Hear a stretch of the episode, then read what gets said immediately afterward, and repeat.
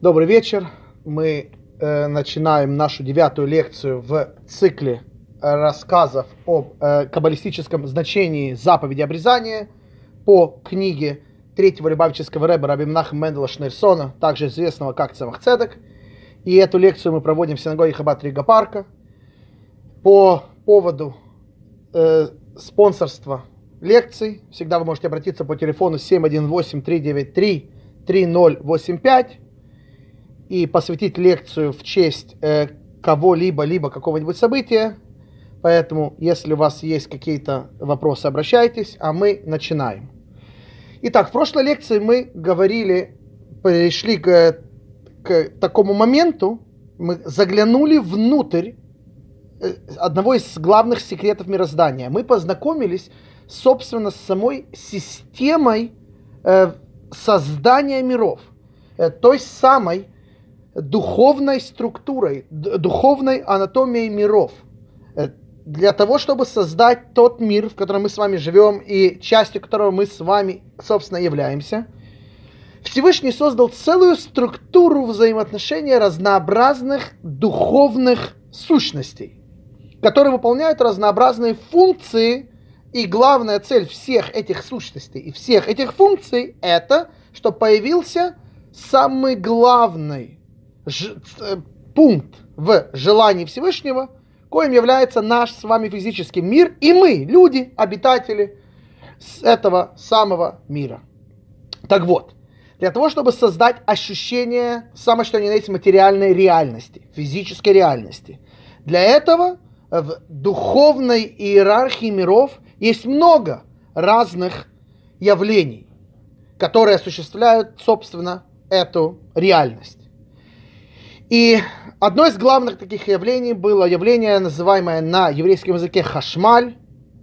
И, и на, также это явление называется э, таким э, арамейским названием, как парса или завеса.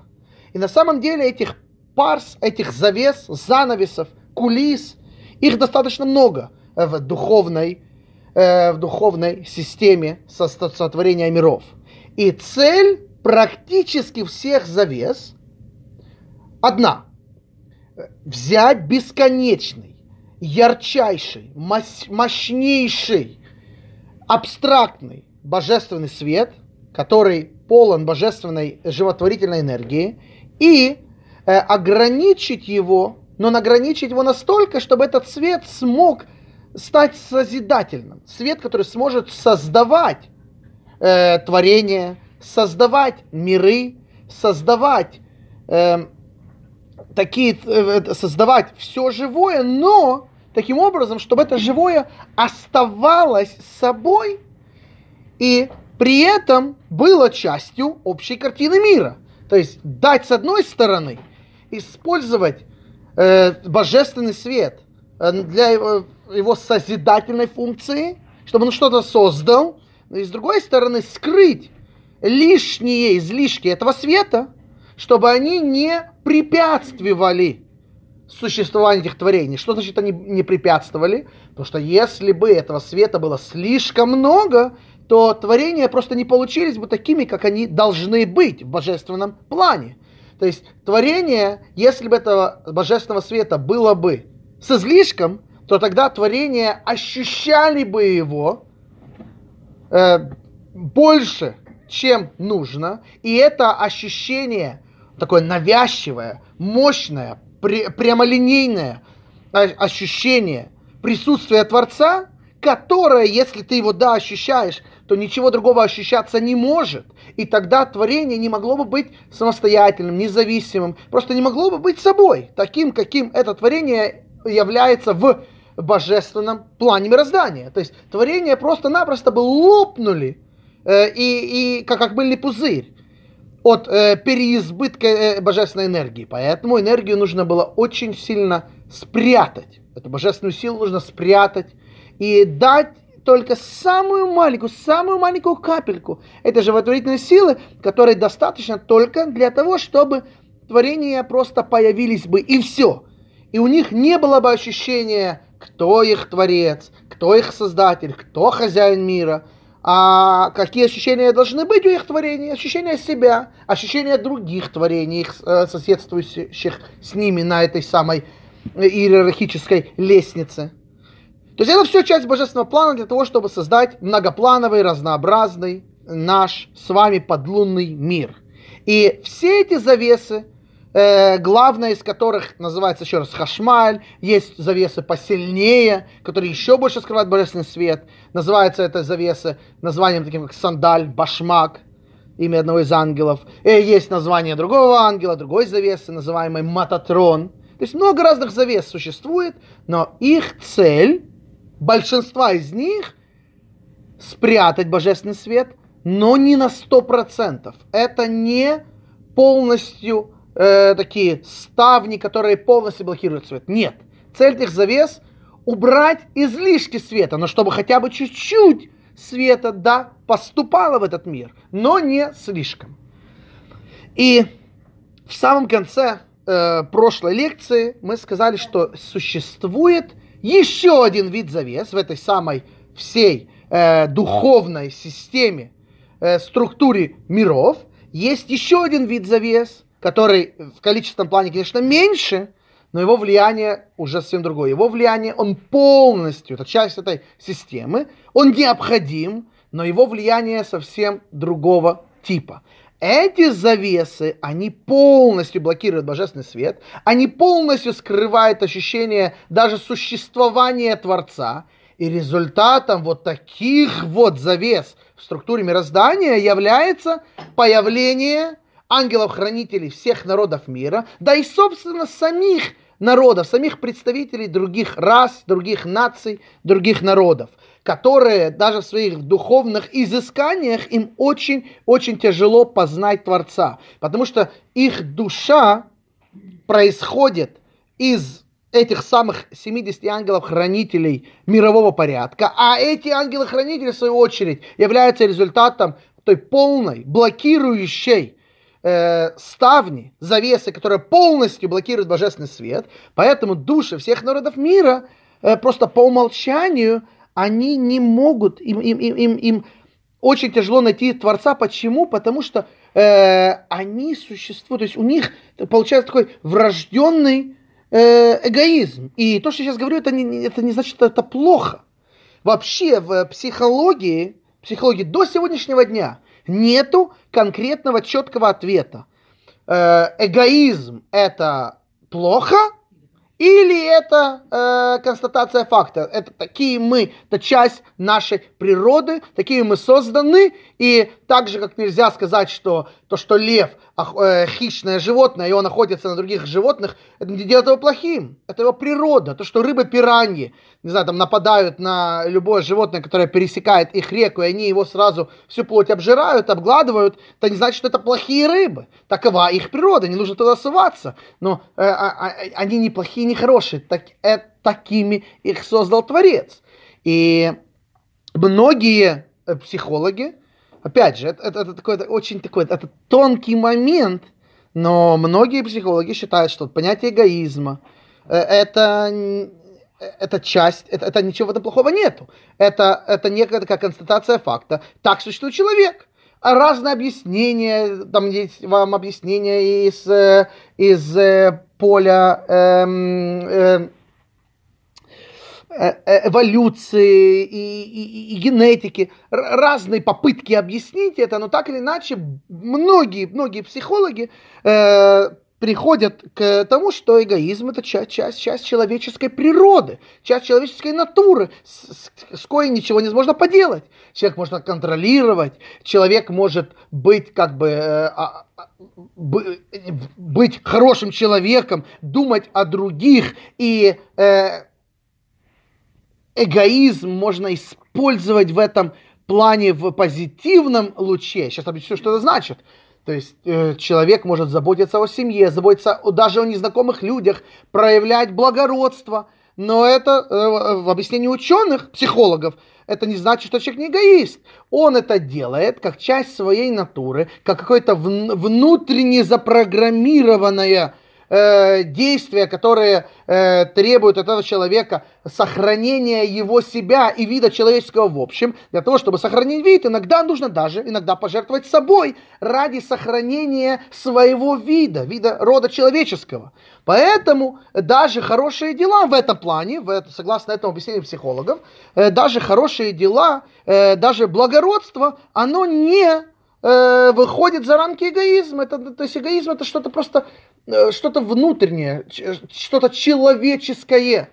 Так вот, эм, Кабала говорит, соглашается с этим мнением, говорит, действительно, э, этот эгоизм это не что-то плохое, а это результат э, мироздания, то есть Всевышний, творя все народы мира, э, наделив их душами, а у каждого живого существа есть душа.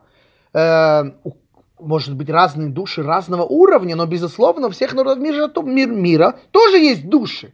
И вот эти души происходят от 70 ангелов, э, всех народов мира, а эти ангелы, в свою очередь, происходят из вот той самой ставни, из завесы, которая полностью, как стена, блокирует божественный свет, не дает ему ощутиться. А что получается, если не ощущаешь божественный свет? Ощущаешь себя. Поэтому э, врожденное на ген... каком-то генетическом, подсознательном уровне всех народов мира есть вот это вот ощущение своего «я». Но опять же, это не значит, что это плохо. Это, э, э, это просто природа вещей. Теперь, еврейский народ из-за того, что Всевышнего наделил ним другой душой, происходящей из другого источника, происходящего из э, того самого явления, которое мы обсуждали в подробностях на предыдущей лекции явление называемого хашмаль, либо явление называемого сандаль башма, какие бы они ни были, но еврейские души происходят от другого вида ангелов, которые являются результатами другого вида завес, которые, да, пропускают божественный свет. Поэтому еврейские души, э, в их изюминка, их особенность в том, что они могут на, на, на, на, на, на природном, на каком-то э, подсознательном, на каком-то генетическом уровне да, ощущать Творца, делать какие-то э, вещи и эм, размышлять и искать Творца, и, и у них есть возможность от, убирать э, свое я в сторону, и, э, и, и их эгоизм бывает не природным, а, а, а приобретенным. Почему? Потому что отличие в душах. Но, но, так как в конце концов в, в конечном итоге все люди, вот, например, э, телесно мы не похожи друг на мы, вернее, все похожи друг на друга, евреи, не евреи, телесно невозможно отличить одного человека от другого. Те, кто не, не видят души, видят только тела, нет какой разницы. Этот, э, бывает такой же нос, такой же рост, такие же глаза. Невозможно отличить. Из-за из вот этого вот момента, что в телах вещи не отличаются, поэтому в конце концов, так как евреи тоже люди, как и все остальные люди этого мира, поэтому они тоже частично э, под влиянием вот того другого вида ангелов, 70 ангелов-хранителей, которые полностью обрубают чувство Всевышнего. И поэтому, так как еврейская душа она происходит не из этих ангелов, а из другого источника. И получается, в еврейском народе получается конфликт. С одной стороны, э, телесно, они так же, как все остальные народы, и на телесном уровне у них возникают, могут быть ощущения, как у всех других народов, своего грубого «я», но в духовном плане, в душевном плане, э, их души из того источника, где Всевышнего можно почувствовать, можно познать. Поэтому еврейскому народу была дана заповедь обрезания. Взять вот эту вот грубый, грубую часть, крайнюю плоть тела, которая является результатом похожести на все остальные народы. Которая является э, результатом того, что еврейский народ в том числе тоже подвержен влиянию вот этих вот полных, абсолютных занавесов, которые полностью блокируют божественный свет. Тело является результатом э, этих вот завес. Так вот, э, давая еврейскому народу заповедь обрезания, согласно Кабале, каббалистическому учению, обрезая, удаляя крайнюю плоть, еврей убирает, отбрасывает э, от своего тела зависимость от этих 70 ангелов-хранителей, от этих вот полных, абсолютных бл- э, блоков, которые блокируют э, и перекрывают божественный свет, и дают возможность ощущать э, другую энергетику, ту энергетику, которая происходит э, от э, явления хашмаль, сандаль и так далее, о чем мы говорили э, много на предыдущей лекции, энергетика, которая хоть и скрывает божественность, но хоть на чуть-чуть дает ее ощутить. То есть а то, то, то, к чему мы пришли на данный момент, путем долгих объяснений, путем духовного поиска, в чем же смысл удаления крайней плоти, которая называется на еврейском языке орла, на данный момент вывод следующий. Эм, удаляя эту крайнюю плоть, приказ удаления крайней плоти, его внутренний смысл содержится в том, чтобы отбросить даже внешнюю связь э, которая связывает еврейское тело, человеческое тело еврей, еврей, э, представителей еврейского народа с, а, с, э, с ангелами, хранителями всех народов мира, с телесностью, с материальностью и, э, соответственно, с теми завесами, которые ответственны за вот такую вот телесность и материальность, а те завесы, которые полностью блокируют Всевышнего. Так вот, отбрасывая, удаляя крайнюю плоть, мы удаляемся от такого вида завес и приближаемся к другим, хоть и завесам, но уже таким завесам, которые немножко до свет божественный пропускают. Это та картина мира, которая вырисовалась у нас на данный момент. Мы продолжим. Правда, еще немного, еще одна глава осталась в работе Раби Менахема Мендела, которая э, пытается объяснить нам еще, еще буквально в нескольких идеях ту вот самую идею удаления крайней плоти. После этого начнется вторая часть, которая будет уже обсуждать второй этап обрезания, называемый на иврите прия, э, или отделение э, э, двух, двух видов кожи, внутренней и от внешней. Но это будет потом. На данный момент, для того, чтобы еще немножко объяснить, еще немножко дать нам понять, в чем же вот идея вот этих вот завес, которые, с одной стороны, ограничивают божественный свет, но немножко его допропускают, в отличие от тех завес, которые целиком полностью блокируют и являются производителями э, всех душ, всех народов мира и тел всех народов, включая еврейское. Так вот, чтобы еще раз понять эту разницу, мы еще э, обсудим один момент. А момент будем обсуждать следующий. Э, будем немножко э, говорить о такой молитве, которая называется Гавдала. Э, всем известно, что в, на исходе субботы в Моцей Шаббат э, обряд, которому уже много-много-много сотен э, лет, даже не сотни, а тысячи лет, это одна из заповедей Торы, написано в Торе, помни день субботний и соблюдай его. Так вот, помни день субботний, объяснили наши мудрецы, в чем заключается память о субботнем дне. Мы должны помнить все время, пока есть суббота, мы должны как-то об этом вспоминать. Когда это должно вспоминаться, когда суббота наступает, мы должны вспоминать и осознавать, что начался день отличный от всех предыдущих дней недели. И когда суббота заканчивается, мы должны помнить, что сейчас этот необычный день недели подошел к концу, и э, все возвращается на круги своя, начинается опять новая, обычная, стандартная, будничная неделя. Другими словами, заповедь Торы о том, что нужно помнить день субботний, она состоит из двух компонентов. Нужно вспоминать о субботе в начале ее, каким образом, читая молитву кидуш над бокалом вина, это было постановление мудрецов. Тора говорит только помни. Вспомнить можно просто, сказав слова, что сейчас суббота. Действительно, но мудрецы уже издревле постановили, что память о начале субботы должна осуществляться посредством чтения молитвы кидуш над бокалом вина. И точно так же в конце субботы такое же постановление мудрецов было, что э, вспоминая о том, что суббота подошла к концу, и начинается будни, опять новая будничная неделя, тоже нужно делать над бокалом вина. И этот обряд, вот, э, вспоминание э, о субботе в ее конце называется Гавдала, что в переводе означает разделение или отделение. Отделение субботы от будней. Этот обряд э, по всем правилам проводится не только в синагоге, его делают синагоги для, для общины, но вообще он должен проводиться э, в доме, каждый хозяин дома э, берет э, в руки бокал вина, зажигает э, свечу, э, берет также э, горсть благовоний, каких-то прия- э, вещей, которые обладают приятным запахом, и читается определенный текст молитв молитва на, на еще раз, на, на, на, на вино, молитва на э, благовоние, молитва на свечу и, собственно, молитва, называемая Авдала, молитва о отделении субботы от будней. как эта молитва звучит, звучит на следующим образом.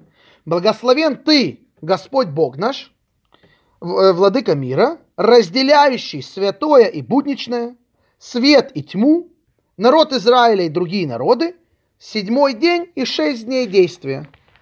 Благословен ты, Всевышний, отделяющий святое от будничного. Это текст молитвы Гавдала. И после того, как произнесут эти, эту молитву, выпивают стакан вина, и на этом официально суббота заканчивается, и, и можно возвращаться назад к обычным будничным делам. Так вот, когда мы читаем эту молитву, вот, э, четыре вещи упоминаются, четыре вида э, разделений. Разделение между святым и будничным, светом и тьмой, еврейским народом и другими народами, э, днем субботним и шестью э, днями недели, шестью днями действия. Теперь, в Талмуде, где обсуждается эта молитва, есть на самом деле разные мнения, что нужно конкретно упоминать в тексте молитвы. И одно из мнений, которое, э, которое, а, которое озвучивает мудрецы Талмуда, так, э, говорит следующую вещь, что нужно также вдобавок к этим упоминаниям, нужно еще вспомнить, что, что также э, нужно разделить чистое и нечистое. Что значит чистое и нечистое? В еврейском законе есть много предметов, которые называются чистыми и нечистыми. Например, кошерные животные в Торе называются чистыми – а не кошерные, нечистыми. Не значит, что они какие-то грязные, не в этом дело. То есть в, в духовности есть вещи, которые, скажем, чистые, которые, которые э, душа, если, если их употреблять, употреблять в пищу, они, э, как бы, они духовно чистые, они сразу соединяются с, э, э, с нашей душой и идут в пользу. А нечистые это то, которое, э, которое э, об, а, которые завернуты в, как бы, в некий слой э, духовной энергетики, через который невозможно пробиться к, э, к, к корню и к зерну э, духовному этой пищи. Та, что называется некошерная или нечистая. То есть не потому, что она какая-то грязная, плохая, не, не, не, не, нездоровая. Нет. Нечистая пища та, которую невозможно э, еврею, так сказать, вознести в святость. То есть это то, что Всевышний не, нам не приказал, не надо с ним связываться, это не для вас. Не для, это, не в этом не заключается миссия вашей души использовать эту еду в пищу. Так я так и сказал, говорит Бог. Вторая, то есть, то есть пример чисто нечисто, это кошерное не кошерное. Потом есть пример чисто нечисто, человек, который ритуально чист или ритуально нечист. И вот, э, вот такого, такого типа, вещи чистые и нечистые. Там на, на иврите называется тагор чистое и таме нечистое. Так вот, есть мнение мудрецов Талмуда, что э, об этом разделении тоже нужно упоминать во время церемонии Гавдала. Но на практике это мнение не было принято большинством еврейских мудрецов, и поэтому, когда мы заглядываем в молитвенник Сидур, мы не находим этого упоминания в молитве Авдала. Эм, теперь, а почему так? Почему мы это не упоминаем, хотя есть такое мнение, которое говорит, что нужно упоминать? Так вот, для этого мы познакомимся с каббалистическим объяснением молитвы Авдала. А каббалистическое объяснение, оно связано с темой, которую мы обсуждаем на протяжении последних несколько, нескольких лекций. Приводится в каббалистических книгах, таких как книги Аризаля, Приецхайм, или книги э, других средневековых каббалистов, которые жили сто лет позже Аризаля. Одна из них известная книга, называемая Мишнат Хасидим. Так вот, приводится в средневековых каббалистических книгах следующая идея, что во время субботы вот все те завесы, о которых мы говорили на предыдущих лекциях, те завесы, которые скрывают божественный свет, не полностью, даже те завесы, которые называются хашмаль или сандаль башмак – э, те завесы, которые скрывают божественный свет, но чуть-чуть пропускают, видоизмененные, но хоть что-то пропускают. Так вот, в субботу эти завесы убираются. В субботу все идет напрямую. В субботу совершенно другой день. Э, духовно. Духовно в субботу спускается мощный, нефильтрованный божественный свет. Никакой фильтрации нет. То есть поэтому в субботу есть так, наша душа получает такой прилив сил, она получает такой заряд энергии, которые просто невозможно себе даже представить. Эм, например, чтобы, чтобы э, доказать это, говорят каббалисты следующую вещь. Если мы посмотрим в, э, в Беркат Амазон, в, в молитву после, э, после трапезы, ту молитву, которую мы читаем после того, как мы кушаем хлеб, в, каждый, в каждый специальный день к обычному порядку благословения после еды добавляются какие-то э, э, молитвенные добавки. В Рошходыш добавляется какой-то отрывок, в, в, в, в праздники, э, в Рошашону. Вот в субботу тоже есть специальный отрывок, который добавляется каждую субботу. И вот в этом отрывке, который добавляется в субботу, что мы читаем? Мы говорим так. Э, Всевышний, одно из слов, которое мы употребляем там, в этой молитве после еды, в субботу, в добавочном тексте, мы говорим так – Хехалицейну, что означает на русском языке «укрепи нас». Так вот, что интересно, говорят каббалисты, это слово «хехалицейну, укрепи нас». На, на, на иврите есть много других синонимов для того, чтобы, э, чтобы донести до нас идею укрепления. Слово «хазак» – крепкое, сильное. Э, есть еще слова э, «токев», э, «омед», «омец», есть много разных слов, которые показывают на укрепление, на, на какую-то на крепость, силу. Почему используется именно это слово? Так вот, говорят каббалисты. Дело в том, что это слово, оно также используется совершенно в другом э, ключе. То же самое слово используется совершенно для, другого, для объяснения совершенно другого термина. Какого? Эм, например, э, есть такая заповедь, она известна многим, заповедь э, Явама или Халица. Это очень интересная заповедь, очень необычная.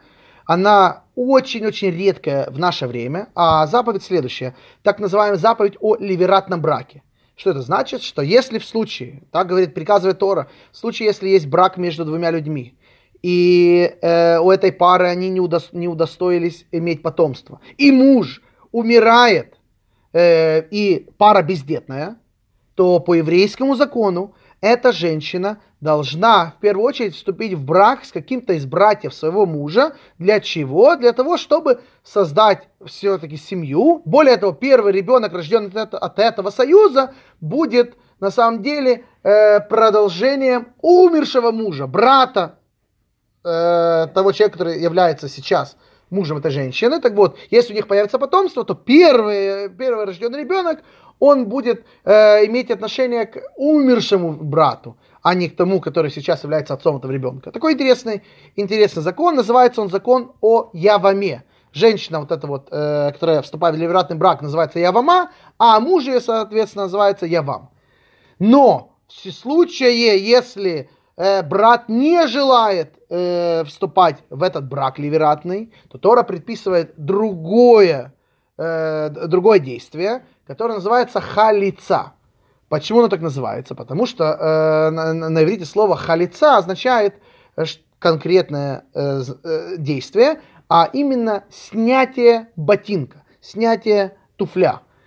И почему эта женщина называется халица, и это все действие называется халица, потому что по закону Торы, когда этот брат э, ум, э, умершего человека муж этой женщины приходит в еврейский суд и говорит, я не хочу на ней жениться, и женщина говорит, он отказывает мне в браке, то раввины, заседающие в суде, говорят, окей, твой я вам, он, он отказывается, и поэтому э, подойди к нему, женщина подходит к нему, к, к этому брату умершего мужа, снимает с него э, демонстративно ботинок, э, плюет перед ним на пол, и э, еврейский суд, судьи объявляют халуц, халуц, халуц, что все, ты, ты снял ботинок, и таким образом э, твои обязанности, э, они прекращаются, и женщина целиком полностью свободная. Она теперь может строить свою жизнь как она захочет, она имеет право выйти замуж за кого она хочет. На сегодняшний день в таких ситуациях очень редко бывает, но если в, в ситуации на, на, на, на, на, в данный момент, если женщина действительно есть такая пара, которая и жена потеряла мужа, не дай бог, э, трагедия, у них не было детей, то на сегодняшний день она не выходит замуж за брата мужа, а она вот проводит церемонию халица. Так вот, что нам важно, что вся эта церемония, она названа в честь снятия ботинка, которая происходит перед глазами судей, и та, та, это традиция, которую предписывает Тора. Так вот, снятие ботинка называется халица. Так вот, почему в нашем э, благословении после еды, в субботу, мы используем глагол э, просьбы Богу укрепи нас? Почему мы выбираем такое редкое слово хехалицейну, корень, корень которого является халац? Потому что это тот же самый корень, который указывает на снятие ботинка. А в субботу так как в субботу что происходит? Все завесы, которые традиционно в течение недели скрывают божественный свет. И мы э, приводили пример на предыдущей лекции, что такая э, очень крепкая, толстая завеса, которая очень сильно скрывает свет, она похожа на башмак, на туфлю, так же как, э, как, как туфли, в отличие от одежды. Туфли не имеют контуры ног. То есть, э, скажем, если там у каждого, э, каждого человека своя собственная форма ступни, своя собственная форма ноги, но э, в туфлях в магазине, туфли у всех, если, если длина ступни у всех одинаковая, то фу, туфли подходят на всех, и какого там, какого, какой формы ступня не видно за туфлями совершенно. Если одежда, хотя она с одной стороны тело скрывает, но она больше скрывает кожу, но контуры очень часто одежда держит, подчеркивает, очень часто наоборот даже и подчеркивает в одежде еще больше, чем без одежды. Так вот, туфли, они еще больше скрывают, чем обычная одежда, часть нашего тела. То есть э, туфли, башмаки, сандали, они указывают на, на, на очень такое очень серьезное, очень очень высокий уровень сокрытия. И такая вот завеса, которая очень сильно скрывает божественный свет, но хоть чуть-чуть все-таки выдает, но в общем, очень сильно скрывает, она называется сандаль в Кабале. И даже есть такой ангел, который тоже называется в честь этой завесы, который тоже называется сандаль, башмак. Так вот, в субботу эти ангелы, они на каникулах. В субботу эти завесы полностью убираются, все открыто, все э, идет, этот божественный свет, он светит напрямую в, наш мир. Происходит очень множество э, разных э, событий, которые из-за влияния этого света э, начинают идти совершенно работать в другом ключе. Например, есть еврейский закон, он написан в Талмуде, очень странный закон, который не поддается объяснению, но звучит он так, что в субботу даже Амгарец, в еврейском законе Амгарец это люди, которые такие неучи, такие, э, фермеры, э, кол, э, колхозники э, первого, первого века новой эры двухтысячелетней давности. Люди, которые были грубые духом, необразованные, которые все время проводили в поле. То есть это был, был такой образец неуча. И не только неуча, а людей, которые были безалаберны в отношении еврейского закона.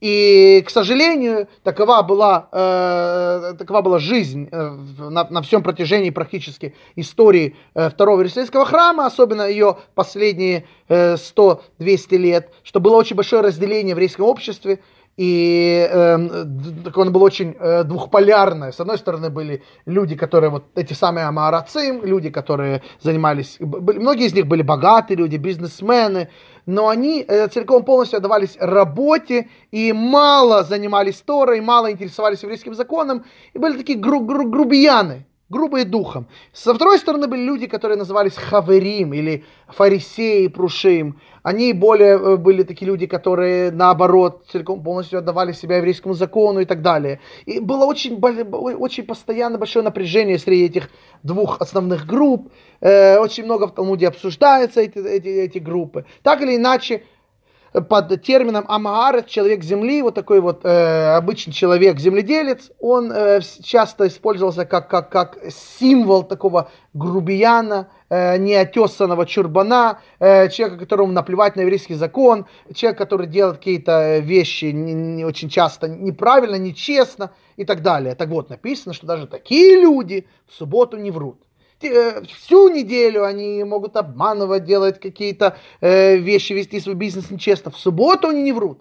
Как такое может быть, что в субботу так, энергетика, которая э, просто бьет лучом, она совершенно другая. Она влияет на вообще на ощущение. Каждый человек, который когда-то пробовал, э, пробовал соблюдать субботу, если не соблюдать субботу, этого не ощутишь. Но соблюдая субботу, ощущаешь все, все, как-то все по-другому. Опять же, у каждого свой уровень, э, свой уровень восприятия, у, у каждого свой, это очень индивидуально, каждый ощущает на своем уровне, но так или иначе в субботу ощущения какие-то другие. Почему? Потому что все снимается, ботинки, эти самые завесы отодвигаются в сторону, хашмаль, это электрическая занавес, упирается в сторону. Божественный свет не фильтрованный, льется в этот мир. Поэтому вот намек на это как раз и, говорят каббалисты, можно найти в нашей молитве после еды. Поэтому мы используем слово «хехалицей», ну крепинас, редкое слово на иврите. Но из-за того, что оно намекает, кроме на, э, на того, что речь идет об укреплении нашего тела, также там идет намек о снятии ботинков. Потому что в этот день вот те самые ботинки, которые обычно фильтруют и блокируют божественный свет, они снимаются, и свет идет нефильтрованный. То есть это что происходит в субботу теперь. По окончании субботы все возвращается назад. Эти все завесы, и ботинки, и одежда, и хашмаль, все то, что называется парса, занавес, кулисы, они возвращаются на свое место. Поэтому мы произносим молитву Абдала, Абдала как раз намекнуть, что вот то разделение, которое обычно в течение недели существует, вот оно вернулось. Сейчас опять разделяется все. Э, то, что в субботу было не фильтрованное, не разделенное, сейчас э, вернулось назад. И сейчас все разделяется.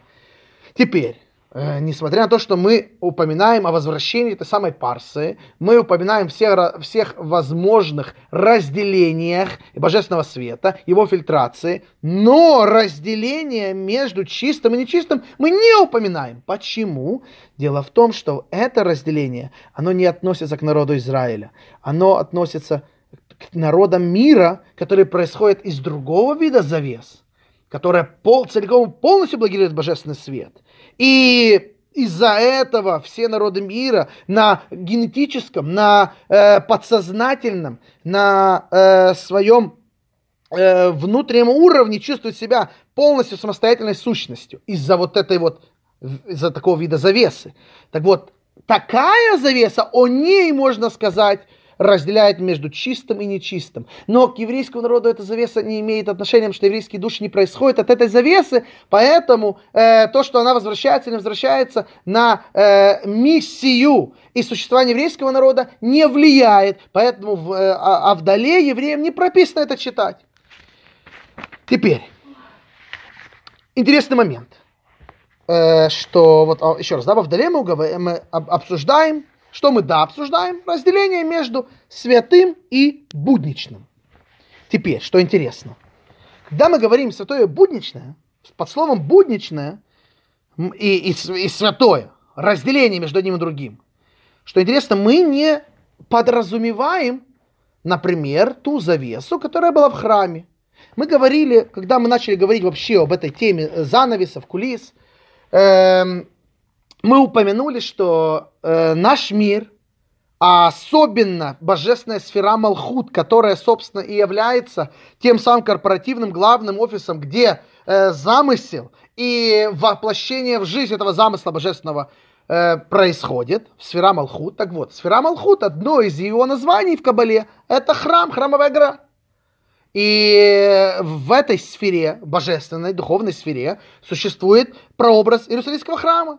И все, что было в Иерусалимском храме, э, точно так же есть в этой самой сфере Малхут. Там есть завесы, которые разделяют, э, как, как в храме были, были двери ворота, были завесы, э, занавесы и так далее. Вот поэтому э, из-за того, что эта сфера, она является таким неким прообразом Иерусалимского храма, вот там-то и появилось понятие завес. И так мы к этой теме, собственно, вообще и пришли. Так вот, одна из главных завес, которая, кстати, вот будет упоминаться в этой и следующих недельных главах, э, мы сейчас начали главу, называемую Трума, э, глава, где начинается идти речь о постройке святилища, прообраза в будущем Иерусалимского храма, но в данный момент, в момент глав Торы речь идет о святилище, которое евреи построили в пустыне, но еще раз, оно являлось прототипом и первой моделью э, будущего Иерусалимского храма, э, но все, все работало точно так же, все было построено в таком же более-менее э, порядке. Так вот, в храме была одна из главных завес, это была завеса, которая не дверь, а вот именно завеса, которая разделяла две комнаты.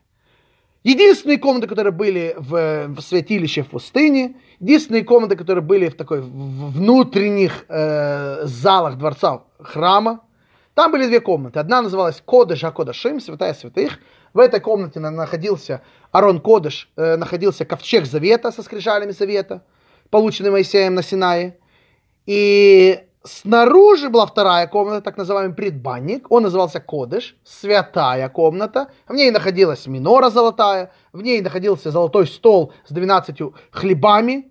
И там же находился маленький золотой э, алтарь, на котором ежедневно, дважды в день воскурялись э, благовония. Коина производилось это воскурение благовоний, кторет.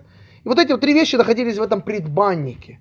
И что разделяло святая святых комнату, где было самое святое, что есть у еврейского народа, ковчег завета, и предбанник, и святую комнату с минорой, э, золотым столом и, и э, маленьким жертвенником, разделяла завеса, порохет, парса. Так вот, эта завеса, что она разделяла? Она разделяла святое и еще более святое. То есть, э, в, в, когда мы говорим во вдале, ты, Всевышний, ты разделяешь святое от будничного, казалось бы, мы имеем в виду, мы, мы говорим о какой-то другой, а другого вида завесе. Потому что в храме, например, э, завеса, которая была в этой главной комнате, она не разделяла святое будничное, она разделяла святое и святое святых. Святое еще более святое.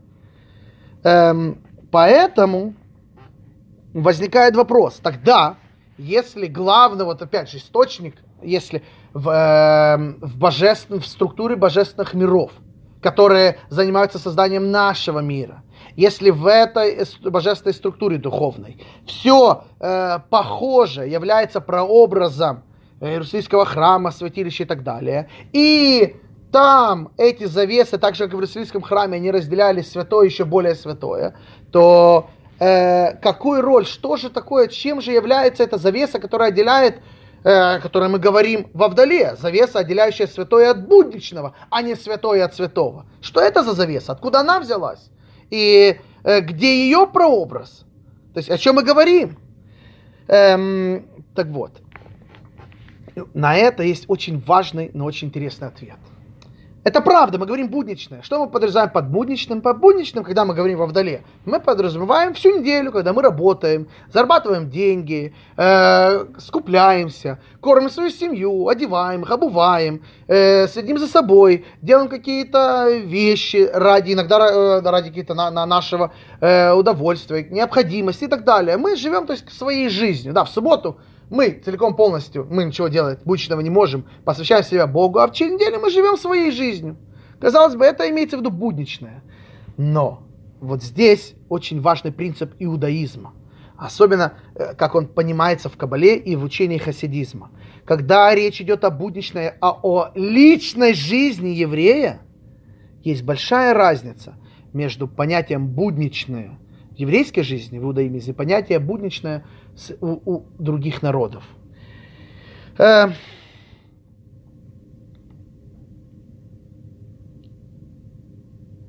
есть такое, чтобы понять это, э, чтобы понять это, э, я вам приду пример. В, во времена, опять же, возвращаясь во времена Иерусалимского храма второго, это рубеж э, веков, рубеж тысячелетий, в начале первого века новой эры, в конце первого века до нашей эры, вот это вот все в эти времена, те времена, когда, собственно, еще был Иерусалимский храм, когда были, когда были священники коины, служащие в этом храме. Эм, так вот, в те самые времена, э, в принципе, понятие в Торе чистое и нечистое в плане ритуальной чистоты и ритуальной нечистоты, оно, в принципе, оно играло роль только в храме. То есть, чистое, тот человек, который ритуально чист, что это означало на практике? Ритуально чистый человек, он мог, если он священник, он мог служить в храме. Если он не священник, если он представитель э, всех остальных колен Израилевых, он мог прийти в храм, привести жертвы, кушать от этих жертв, если он имел право от них кушать. То есть чистый человек, имеется в виду ритуально чистый, он, э, это означало одну вещь. Он имел право прийти в храм Иерусалимский. А нечистый человек этого права не имел. То есть в этом самая главная э, разница между чистым и нечистым по сути.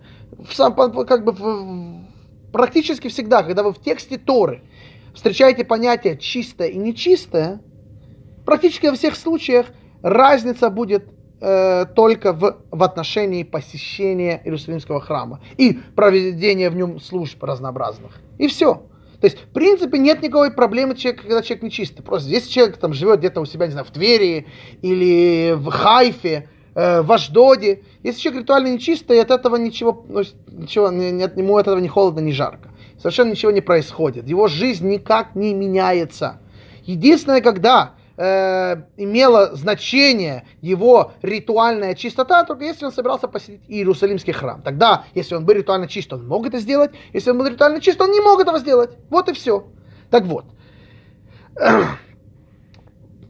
При всем при этом Талмуд приводит э, нам э, данные о существовании целой группы людей, которые, я уже их упоминал чуть раньше сегодня, э, они назывались Хаверим как друзья, не знаю, говорим, товарищи. Вот, это была группа людей, которые были не коины, они были э, то, что называется израилиты, представители э, всех других колен израилевых. И они, в чем их была такая особенность, отличие, они, проживая у себя в городах, опять же, в той же Хайфе, в, в Нетании, э, в Ашкелоне, в Ашдоде, они, проживая в своих городах, даже не путешествуя в Иерусалимский храм, просто э, употребляя обычный завтрак, они все равно ели еду, которая была ритуально чиста. Хотя этот закон ритуально чистой еде, он имеет значение только для священников, которые, э, которые обязаны по еврейскому закону быть чистыми, если они употребляли только святыни такие как трума, о чем мы говорили в, э, в предыдущей лекции, э, о таком понятии, как трума, э, э, подношение коинам, подарки коинам. Э, эту еду нужно было чист, кушать коину э, в состоянии ритуальной чистоты. А, а тем более э, вкушать от жертв Иерусалимского храма, коины были обязаны кушать в состоянии ритуальной чистоты. И эти самые жертвы тоже должны быть ритуально чистыми, мясо должно было быть ритуально чистыми, э, еда, называемая турмой, должна была быть ритуально чистой, чтобы ее коин мог употреблять. Но это понятие существовало конкретно в, э, только в этом значении. Коины, где бы они ни были, действительно не только в храме, если они кушали что-то святое, они должны были это употреблять в состоянии ритуальной, нечист, э, ритуальной чистоты. Все остальные евреи единственный раз в жизни, когда имело значение, они ритуально чисты или нет, только если они ехали в храм. И все. Еда, э, которая э, предназначалась коинам, им так и так была запрещена под страхом смерти. Это было только это удел коинов. И обычному еврею, ни коину, ни священнику запрещено кушать э, подарки коинам, такие как трума, э, хала и так далее. А свою еду нет такого вообще понятия, как ритуальная чистота. Ритуальная чистота имеет отношение только э, к жертвам в храме или подаркам коинам. Точка. Так вот, эта группа людей во времена второго Иерусалимского храма, называемые Хаверим, товарищи, или называемые иногда Прушим, фарисеи, эта группа людей отличалась следующим. Они обычную еду с обычного холодильника в обычном еврейском городе израильском, они употребляли это в состоянии ритуальной чистоты. Они сами э, делали так, что они были ритуально чистые, то есть там окунались в микву и, и соблюдали все детали ритуальной чистоты. И еду держали под, в особых условиях, чтобы эта еда оставалась ритуально чистая. То есть вот такая была группа лю, э, людей. То есть что мы видим? Что будничная еда, которая вообще не должна быть никакой, никакой она никак не связана э, с уровнем э, с чистоты святого, никак. Это ни к этому никакого не имеет отношения. Все равно они это ели состояние чистоты. Почему? Таким образом, они подчеркивали очень важный принцип, о котором мы будем сейчас говорить и будем, продолжим об этом говорить на следующей неделе.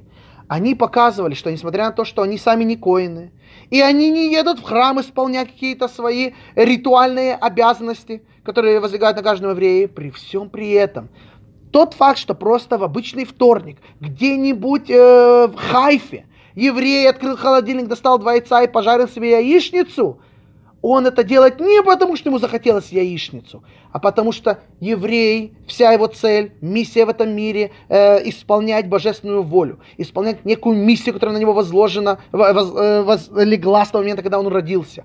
Э, он несет свет в этот мир и так далее. Целая, та, та самая важная миссия, которая лежит на каждом еврее, обязанностью. Так вот, Каждый свой шаг эти люди хотели подчеркнуть, что мы живем не просто потому, что мы homo sapiens.